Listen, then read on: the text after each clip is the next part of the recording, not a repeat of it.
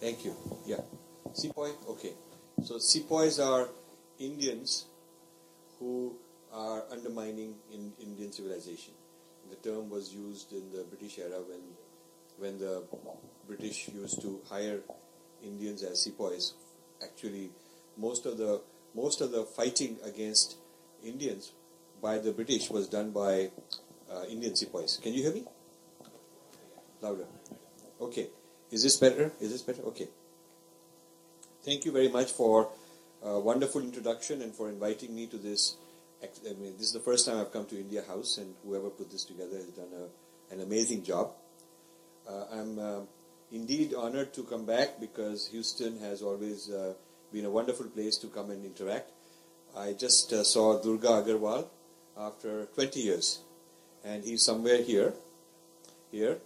And the first thing he told me is, you know, you know I was he invited me to his house uh, because I was a sort of a troublemaker at the time, and so he invited me to his house, and he had a big gathering in his house, and he just saw me now, reminded me of that, and he said, you know, you were the first person to tell us 20 years ago that yoga is going to become a 20 billion dollar industry, and that time we didn't believe it. And I also said, you believed it at that time, other people didn't believe it, and and so good for you. And then I also said that if we aren't if we aren't entering that field, uh, the, it'll become Christian yoga, and and that is our dilemma now. So that is sort of what has happened.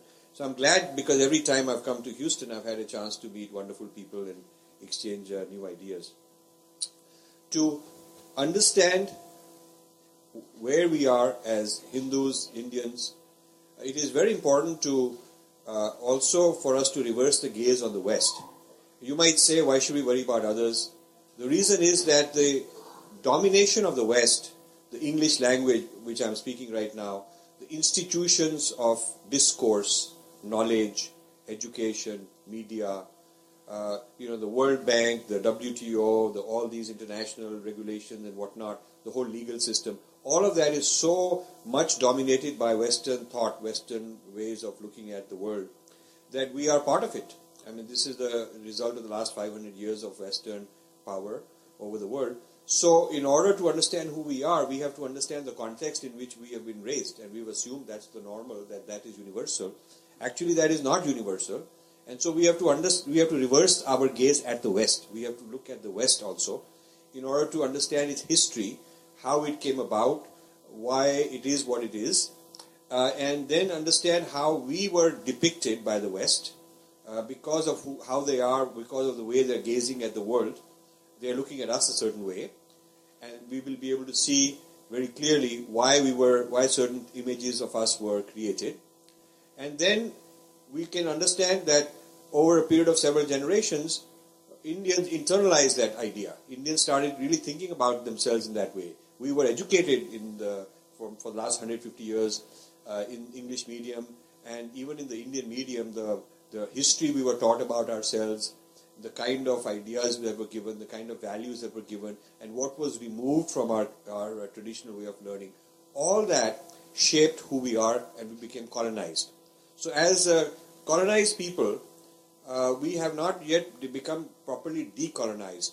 We think we are decolonized just because we are independent in terms of politics, and now we are independent, maybe financially becoming more independent. But ideologically, intellectually, uh, we are not and you can see some evidence. Most studies of South Asia, most scholars of South Asia, most big conferences on South Asia, most academic journals, prestigious journals on South Asia are not within South Asia, are not controlled by us but controlled by someone else. And we know that in the British era, Indology was started to uh, educate East India Company officials about India before sending them to work in India and control and rule and dominate the people and be one be one of them and be able to mix with them to in order to uh, you know in order to negotiate better and get the better of them. The a whole range of about 20 or more uh, Indology colleges and universities were set up in England to train uh, people. And after the World War, was Second World War, uh, the British Empire crumbled, and so it was decided that US will take the lead and replace England's role. And South Asian Studies, which was created with the help of U.S. Congress enacted a bill of area studies, and South Asia was one of the areas with government funding to do what Indology used to do during the British times, to train a whole lot of Westerners to think uh, a certain way about us, to project that image onto us, to train our own kids who would go back to India and start becoming more Western than the Westerners themselves. So this whole colonization process has a long history and a mechanism, and it's not just accidental. So to understand ourselves, we must understand this mechanism which has produced some of these issues. Therefore, I'll start by telling you a little bit about the West seen through uh, Hindu eyes or seen through Indian eyes as an outsider. And this is a topic I discuss a lot with Westerners, and I look forward to my colleague Eberhard, his comments on what I'm going to say. Because it's nothing personal, it's just, a, it's just our way of seeing world history, uh, which, you know, in, actually the West has been saying things about us for a long time. So the West has to get used to the fact that Indians will now be saying things from their point of view. Chinese already do this. Chinese are reversing the ways of the West for a long time. Arabs have been doing it. So, you know, Indians are also going to be doing it. Now, the West is a product of what I call synthetic unity, contrasted with India's integral unity. Indian civilization was not based on going and conquering and bringing a piece back from Africa, conquering, bringing a piece back from you know somewhere, not con- bringing back treasures, bringing back knowledge. Bring, it was not based on assimilating, compiling, conquered uh, artifacts. But Western civilization, from the very beginning, you can say Roman times, it has been based on conquering others, other civilizations, and bringing them, bringing that knowledge, not only physical as you know, land and gold and slaves and all that, but ideas, knowledge, science, all of that. So when you put together a collection like a museum compilation, a curating, and then try to rationalize it and, and make it harmonious, that's a synthetic unity. Whereas an integral unity is one where things emerge from within, from within the seed, from within the DNA, things evolve, evolve, evolve. And Indian civilization, because of the, the because it was not based on foreign conquest, is, a, is an integral unity. And I argue that in detail in the book being different. Now, the synthetic unity has always got these ruptures, these scars, where something is being forced together with glue, and it's never as harmonious as a organic unity. You know, it's like you take you take uh, one organic entity and another organic entity and sort of glue them together. It's not the same thing. A big rupture is between the Abrahamic religions and what is called Hellenistic tradition, which is the Greek tradition. Interestingly, when the Greek were taken over and uh, you know conquered and brought into Western control, Greek civilization, uh, the religion of the Greeks was considered sort of pagan, pre-Christian, bad, wrong, evil, and sort of suppressed. And but in the in the Renaissance, it was Greek thought which had to be brought in, the logic, the rationality. So Greek tradition got kind of digested, which means very selectively appropriated. What could fit, what was useful was brought in, and what would be contradicting Christianity and so on was not brought in. So this business of complaining about India getting digested, Indian civilization digested, there are, there are precedents for that. Others have been digested, and you can see what happens to them. That they're taken apart, some useful parts are brought in, and other, the rest of it is left out. So it's very interesting that when we today when we use the word Orient, we think of you know Oriental is uh, you know Asian, and we think that uh, Western includes Greek. We think that way. But there was a time, long ago, when Greek was considered part of the Orient because it was before they had been digested. Greek was considered Oriental way back. See, and the idea of Occident is the Europe, which is on the west of that, and Greece was Greece, and further was was Orient. And so, how what was Orient got digested become part of the West. You see, is, is an interesting thing, and that digestion is a synthetic unity, and the West has never recovered from it one of the problems with uh, Christianity and science, and I'm looking forward to uh, Eberhard's comment on that uh, because he'll speak on that shortly. uh, the problem I see as a scientist with uh, reconciling Judeo Christianity and science is that uh, science derived a lot from the Hellenistic tradition, uh, where the rest of its philosophy, metaphysics, was abandoned and the rational part was brought in, grafted into uh, Judeo Christianity. And this has never been reconciled because a whole lot of assumptions of uh, what Christianity, a whole lot are just not scientifically tenable. Uh, so uh, this is a very uh, major part of the work I do is science and various traditions. And the method of inquiry that the rishis have is very much like a scientific inquiry because they are questioning, they are challenging. It's not one fixed book. It's not God who lays down one one set of text and says this is it. Uh, these are discoveries that they are making through their own state of consciousness, much like a scientist makes discoveries in a laboratory. So, except these, this is the inner laboratory rather than the external laboratory, but it is still a laboratory that the rishis have.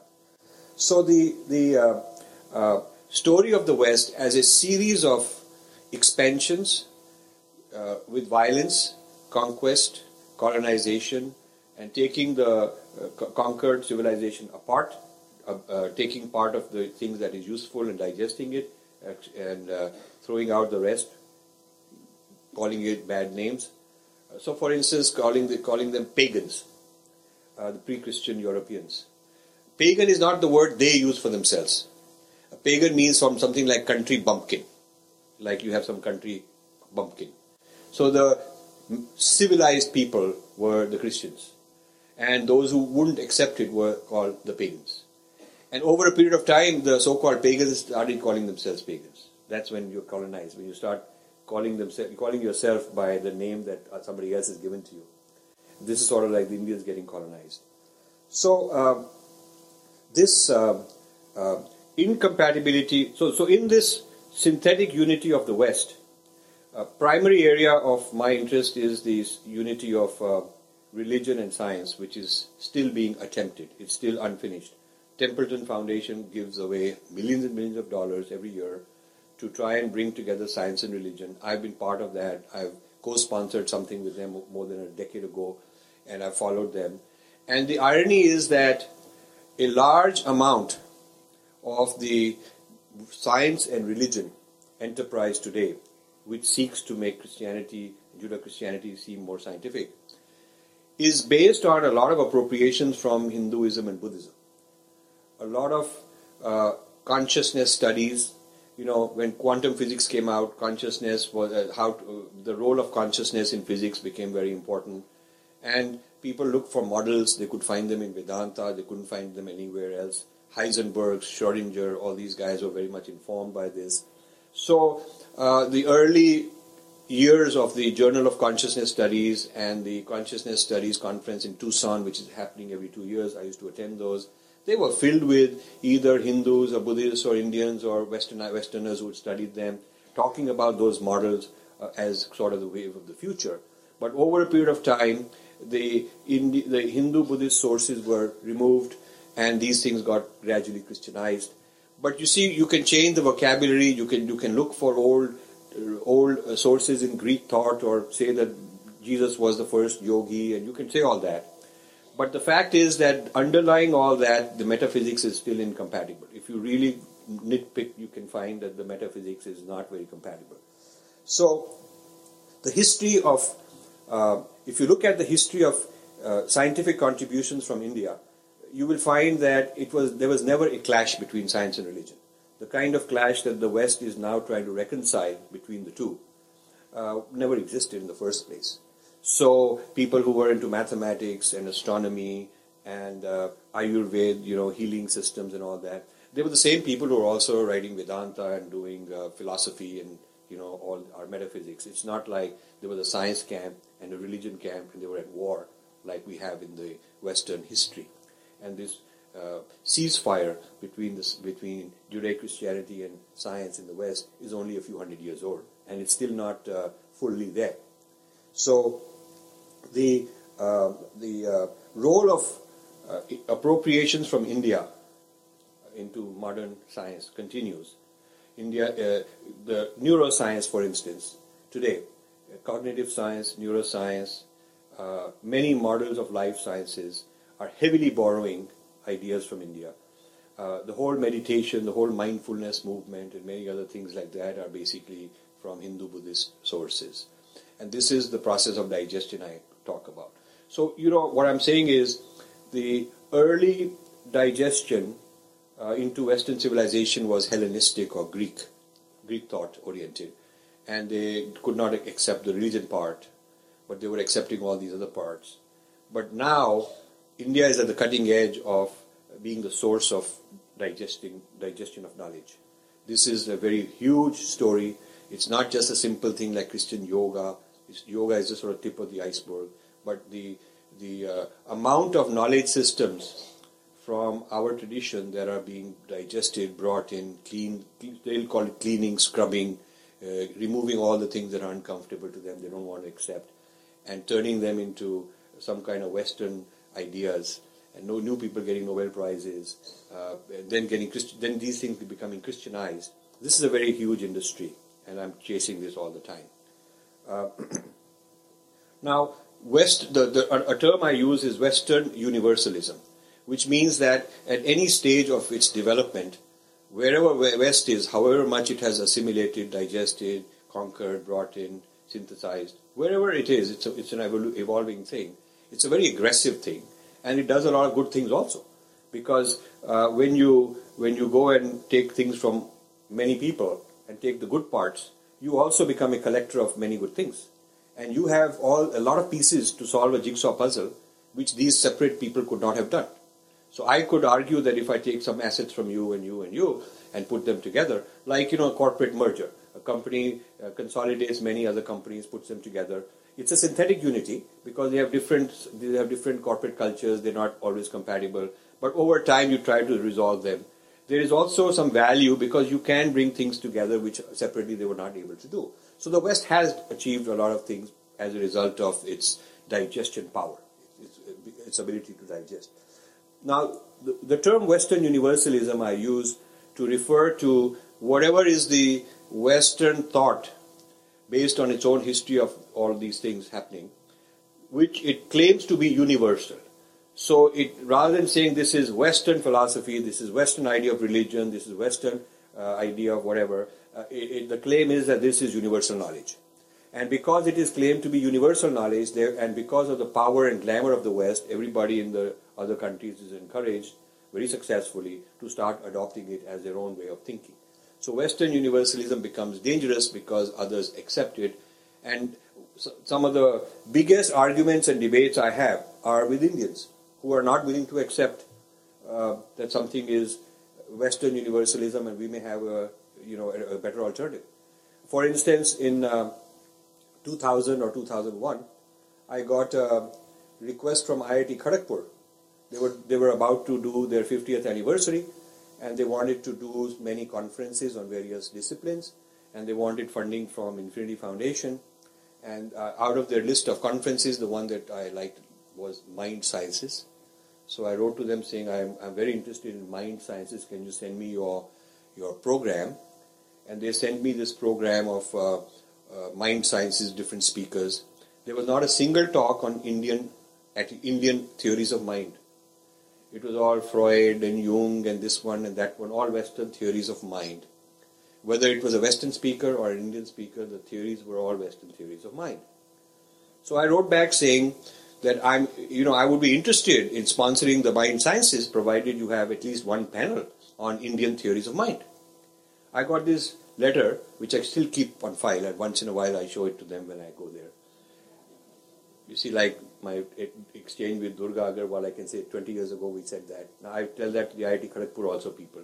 I got their letter saying, Sir, we are scientists, we are not saffron people, we are not politicians, we are not chauvinists, sir, we can't do this Indian mind thing you're talking about. Okay.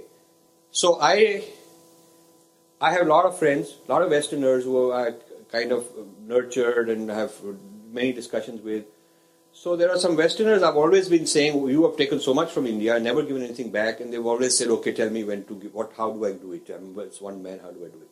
So I called them up and said, now is your chance to uh, give something back to India, I want you to go and be on a panel at IIT Kharagpur and talk about Indian mind science. So one was Bob Thurman, who's a Buddhist. So I said, you talk about Buddhist, how Buddhism contains mind science, and how you have practiced it, and how you're teaching it at Columbia University. Uh, one guy in Cambridge had translated the Patanjali Yoga Sutra, and I said, you teach, tell them how at Cambridge University, what benefits they're getting by studying Patanjali Yoga Sutra, and do not use English substitutes, use non-translatable originals. Tell them who was your guru, who initiated, how you practice it, how you personally benefit from it, how your students benefit from it, how Western civilization benefits from it. I had one Sri Aurobindo, a Western guy. I had somebody in Kundalini and Tantra. So I put this collection together.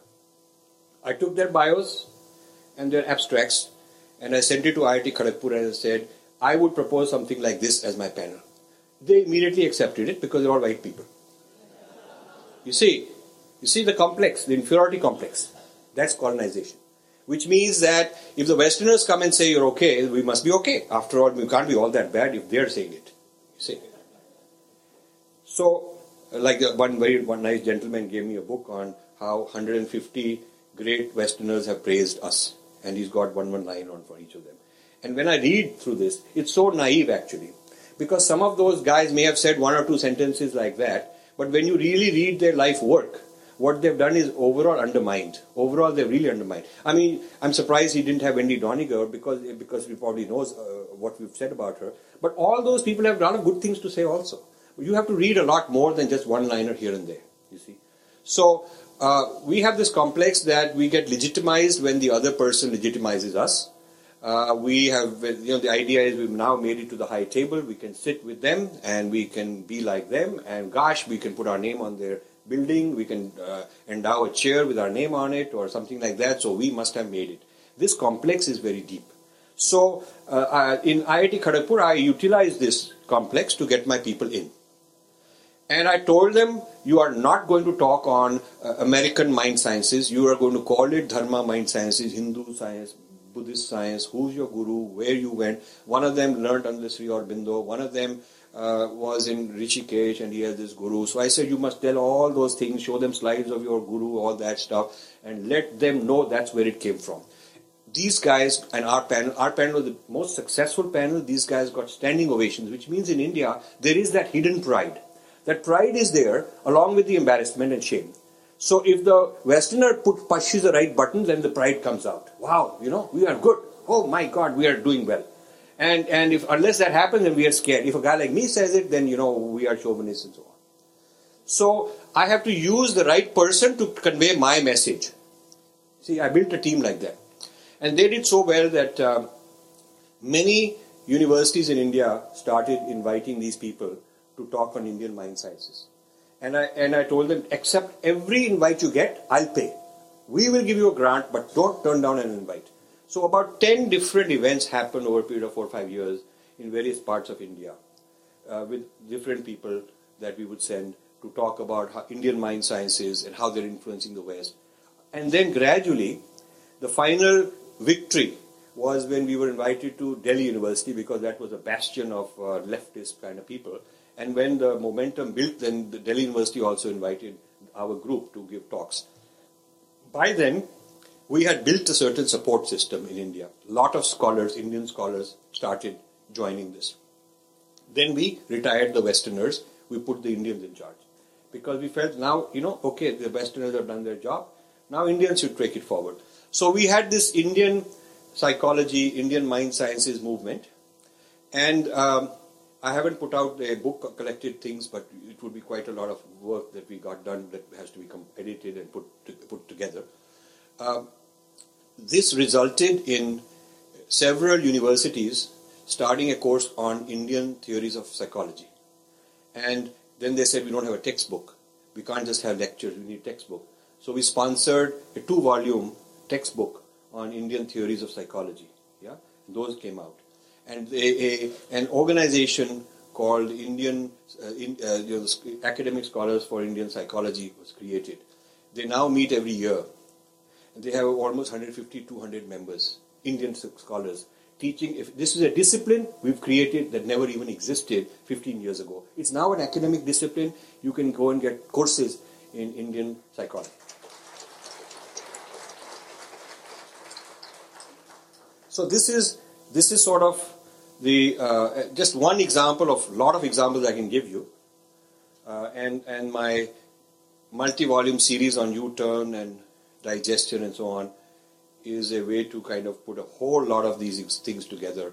Psychology being one example, cognitive science, neuroscience, linguistics, botany, all kind of stuff, uh, you know, that Indians have contributed to the world, and we ourselves don't know, and this has been hidden, and we need to uncover it. So this is an important point. Now, the coming back to the history of the West, as we call it, the West as we see it today. I mentioned the early part, you know, the role of Greek and Romans and things like that. But India was affected. Uh, the kind of British colonization of India was very seriously affected by the English experience in America. This is a point which scholars don't look at, but if you uh, if you look at it, you will realize that the English started settling America around the early 1600s, and the East India Company was formed January 1, 1600. So you had you had certain companies formed to colonize America, you know, come here, slave trade, and put all the stuff in trading with Native Americans. All that started here in the 1600s. About the same time, uh, East India Company started doing this in India. And the East India Company wasn't the first. Uh, there was the French East India Company. The British India Company wasn't the first. There was a Danish East India Company. There was a Dutch East India Company. There was a French East India Company. There were a lot of these different European powers competing for who gets into India. And so the discourse was shaped very strongly. The British discourse on the other, the non-white, was shaped very strongly in the Americas there's a huge amount that American scholars, historians have written on how uh, white scholars uh, portrayed uh, the Native American as a savage.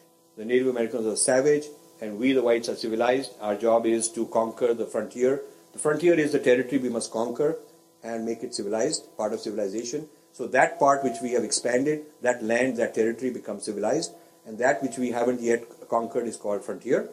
And uh, so this whole business of conquer, capturing the frontier, expanding it till, till the whole east west coast, everything is taken over, and uh, the, the, in the process, how the Native Americans are portrayed as sort of uh, inferior people, subhuman, whatever.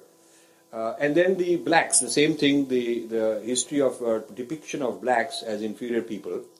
This becomes a very strong um, kind of a line of thinking and portrayal in, in uh, English language and Western language uh, literature about other people at that time. And the first time it is utilized in uh, outside of the Americas is against Irish people. The Irish people, because Ireland is also colonized by England, and the Irish people are, are depicted as kind of you know racially inferior. All this happened before they start doing this in India, so they have had good practice. The, the thinking machinery has had good practice of how to depict the other, how to find out that they are ill treating the women, that they are abusing the children. The term regime change, we talk about Saddam Hussein regime change. The term regime change was used in the 1800s in India by the British uh, with respect to Raja, that this king, we have to do regime change because he's violating human rights. He's a bad guy. And they would get some evidence and convince themselves that they have to do it. And that in turn was earlier used in Ireland and in, against chiefs in Native American context. So, the, so some of the concepts and some of the tropes and some of the visual images, the cartoons, the, you, you, you see some old books in the 1800s published by uh, British Indologists in which they talk about Hindu, you know, what Hindu temple idol, their idol is evil, this Kali, this, that. Uh, this, that, or you, and you then you compare with what are the similar writings about Native Americans and blacks and and Irish, you will see the comparison. It's, it's very similar. So, Irish were considered non whites for a long time. There's a book called How the Irish Became White. It's a, it's Harvard University Press. And it's by, uh, uh, yeah, it's Harvard University Press. I bought a lot of copies and I give to my Irish friends. And they get shocked. They're, they're not used to this. And I tell them that there is a story that uh, you see when the slaves got freed, then the whites did not want them to uh, uh, undercut the wages and get all the jobs. So they created white unions, labor unions. So it was white only. So only whites could join these unions and get jobs to keep the blacks out. The question was when the Irish started migrating, and in Ireland they are colonized, working under the British, don't have equal rights in Ireland because they are colony of Britain. And when that same Irishman migrates to America, then I, the Englishman, should I consider him equal or not? So the Irish were excluded from white unions because they were colonized people. And this was a source of tension, violence. In Philadelphia, there was a militant fight with gunfights and all that. People died. And then, as a result of that, they declared a truce that from now on we will recognize Irish as white people. And that's the date when Irish became white in, in America. And there's also a book, How the Jews Became White Folks. Jews were not considered white folks two generations back. It's written by a Jew, uh, uh, uh, Brodkin is her last name, and uh, she's UCLA anthropologist. So, you know, what I'm trying to tell you is this is a history of Western universalism, is a history of digestion, a history of who gets to be white on what terms and, and who does not. And today the whiteness is being negotiated by blacks, they don't want to be uh, white, and Hispanics who want to create their own identity. So we have an issue like are we going to be are we going to become white? And on whose terms? Or are we going to have a separate identity of our own?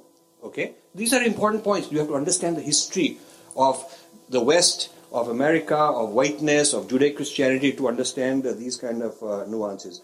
So I also have this idea that just like there was a frontier in America, and the frontier people had to be demonized, their religion had to be considered evil as an excuse to take over that land and convert them and raise their children to be different. I have this theory that India is the new frontier. Okay, India is the new frontier. So this is why there is a whole demonization of India and its uh, culture and religion and the uh, complaint about human rights. And this is why there is, in, at the same time, a digestion of what is useful. Because Native Americans, uh, culture-wise, were being demonized, but their land was being taken over, their gold and silver were being taken over. Many of the their own agricultural techniques and whatnot were being taken, were being considered westernized. So this business of, with one hand, you uh, assimilate and borrow and digest from somebody, and with the other hand, you demonize them, both going on simultaneously, uh, has, is, is, is, a large part of what I study. And there is a whole syndrome uh, that Western scholars have called the good cop and bad cop. Good cop and bad cop because in the frontier days in this country, uh, when the white guys would go and try to engage the Native Americans, some guy, some of the whites would go as good cops. Means I'm your friend. They'll settle there, take on local identity, name, convert, marry, and they would be like, I'm one of you. So these were the good cops. And the Native Americans would gradually give in their, uh, give up their, uh, their sovereignty, their separateness. They would drop their guard and turn over control to these people. That okay, now you please speak for me. You go and help me out with the other white bad cops who are after me. So the good cop is somebody who's going to help you with the bad cops. You see, but ultimately, after a while, the good cop would say, "This is the best I can do. I think you should accept what the bad cop is saying." So kind of like they were, if not directly in collusion, the effect was as if they were. And my, I learned the term from my boss. I was mentioning it this morning. Uh, my boss in the corporate world, I was a project manager in software. So I, my job was to get work done, you know. And so he'd always tell me, this guy not good, you know, you should be tough on that, this guy. He was always uh, criticizing various people on my team and asking me to be tough on them. So that was my job. But then I found one day when, the, when he's having a barbecue, uh, when he's in his nice mood and he's giving cigars and he's, you know, all these so-called people that I'm, I'm tough on, he's being very chummy with all of them. So later I asked him, what is this, you know, I'm being very tough with them and you are kind of not, you know, you are just being the opposite. He says, because you are the bad cop, I'm the good cop. Your job is, you, that's your job. You have to be bad cop, I have to be the good cop. So I learned this very interesting idea. I said, okay, you know, that's my job. I have to be bad cop. You know, and he, that's his job to be good cop. But then in another career, several, several years later, in a different company, I got the chance to be the good cop. Yeah. So this was a, a, a large telecom company, and I was uh, vice president for strategic planning and business development and joint ventures. So I would lead delegations to various places and cut deals with, you know. So with, this was a delegation to uh, Japan, and uh, KDD was the international carrier. So we we're going to meet with KDD, we we're going to meet with Mitsubishi, and we we're going to cut, close some very big strategic deals. And just before the delegation left, uh, the president giving us a final kind of his wise words. And so he says, Remember, Rajiv is the good cop. And then he looks at the lawyer and says, You are the bad cop.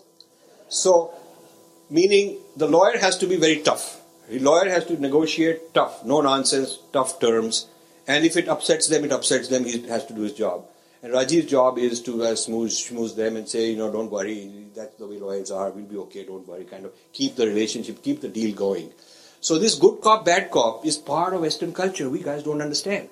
So when uh, some good cop comes around, you know, we're incredibly naive on how to deal with it. So incredibly naive. So I am dealing with some, um, I'm dealing with some of the people. Uh, uh, my time is running out, so I will make it very quick. Uh, I'm dealing with a lot of people that trouble me in the Western Academy, and I have a problem convincing Indians because they see the good cop side. They see this guy comes, you know, he eats in, with his hands, he eats in our house, he's very comfortable, he actually eats on a banana leaf, as, as if that will make a difference. And his wife wearing a sari, you know, she's got a bindi also, and he takes off his shoes and he does all this, you know. So he's, a, he's very much on our side, sir. You don't know, he's good man. So they have not learnt that this is what is taught in anthropology. I mean, in Princeton, the Hinduism, this lady is retired, was taught by a Muslim lady. Her husband is a Pakistani, she was a Lebanese. She used to teach uh, anthropology and Hinduism. She invited me to her house, and she has a puja room. She has a puja room. All the deities are there, she knows how to do puja just perfectly well. So this is part of the game. So this is this is part of the game, being able to uh, impress in the, in this particular manner. And so uh, the the good cop, bad cop, and the, the India is the next frontier that has to be tamed. Uh, this has this has got both a left wing strategy and a right wing strategy, and that's another thing we are confused. We think that uh, the problems of depiction, unfair depiction, are only from the right, but not so. Actually, the right is more honest about it. I would rather have a right wing opponent in this country because he's very straight and honest. He put his cards on the table and said, This is what my Bible says, and that's how it is. At least I know where he's coming from. The left wing is very nuanced and very subtle and very underhand, and you know, he try to make he try to say you know things that that you can't even figure out. And then the the latest cutting edge in uh, in this Western universalism is postmodern thought we are being told that postmodern thought has solved all these problems. But postmodern thoughts has made the discourse more sophisticated, taken it to another level. To another level of hubris. We can't even figure out what they're saying half the time. And it's very coded kind of language for themselves. And you see, postmodernism came, postmodernism came uh, as a reaction in the West against Western extreme uh, extremism, Nazism, communism, all these very extreme results of modernity created a backlash. So people came up with a way to deconstruct systems of power, history, historical narratives, and so on. But when the Indians took over, when the Indians imported this postmodernism, they started deconstructing Hinduism with it. Yeah, it was it was intended to deconstruct the dominant culture against uh, to help the colonized culture to, to, to, deconstruct the colonizer. But what this did is in India they came and said Hinduism is the colonizer, the Dalit is the colonized. You see? So it got twisted, and that is what we are dealing with today. Is, is this postmodern thought applied against Hinduism on behalf of the real Indians, all the not the real or not the Aryans, so-called Aryans, but the real Indians. So this has become very dangerous. This use of this imported postmodernist thought put into this convoluted Indian context has become a very dangerous thing. So um, I will have to stop because my time says uh, 30 seconds, so I, I, will close. But I have uh, a lot to say on this, and, and what I what I uh, uh I hope this is the start of a conversation that we can continue. uh, uh, through books, writings, blogs. I welcome you to join my discussion group. If you leave your email ID, give me your card or on a piece of paper, I can join you. I can put you in that. Uh, and uh, there are many modes in which I, uh, I exchange uh, you know, information and keep going with people who are interested in these topics.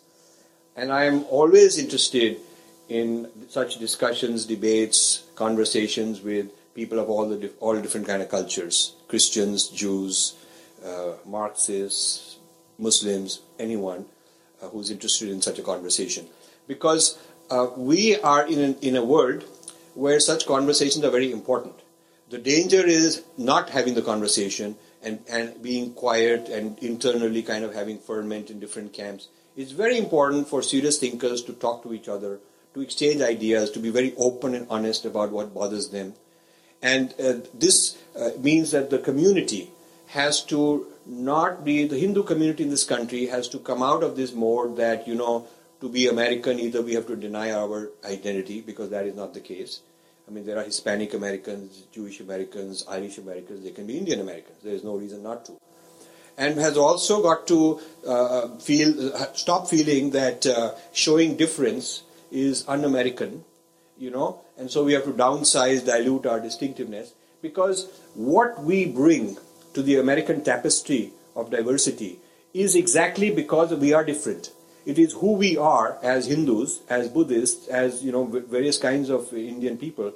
It is our distinctiveness and and our rich heritage and how we uh, we are different in these ways of thinking and and, and our uh, you know values which we bring here and enrich America. So I'm very glad to see such a large turnout and I wish to thank you for coming. Namaste.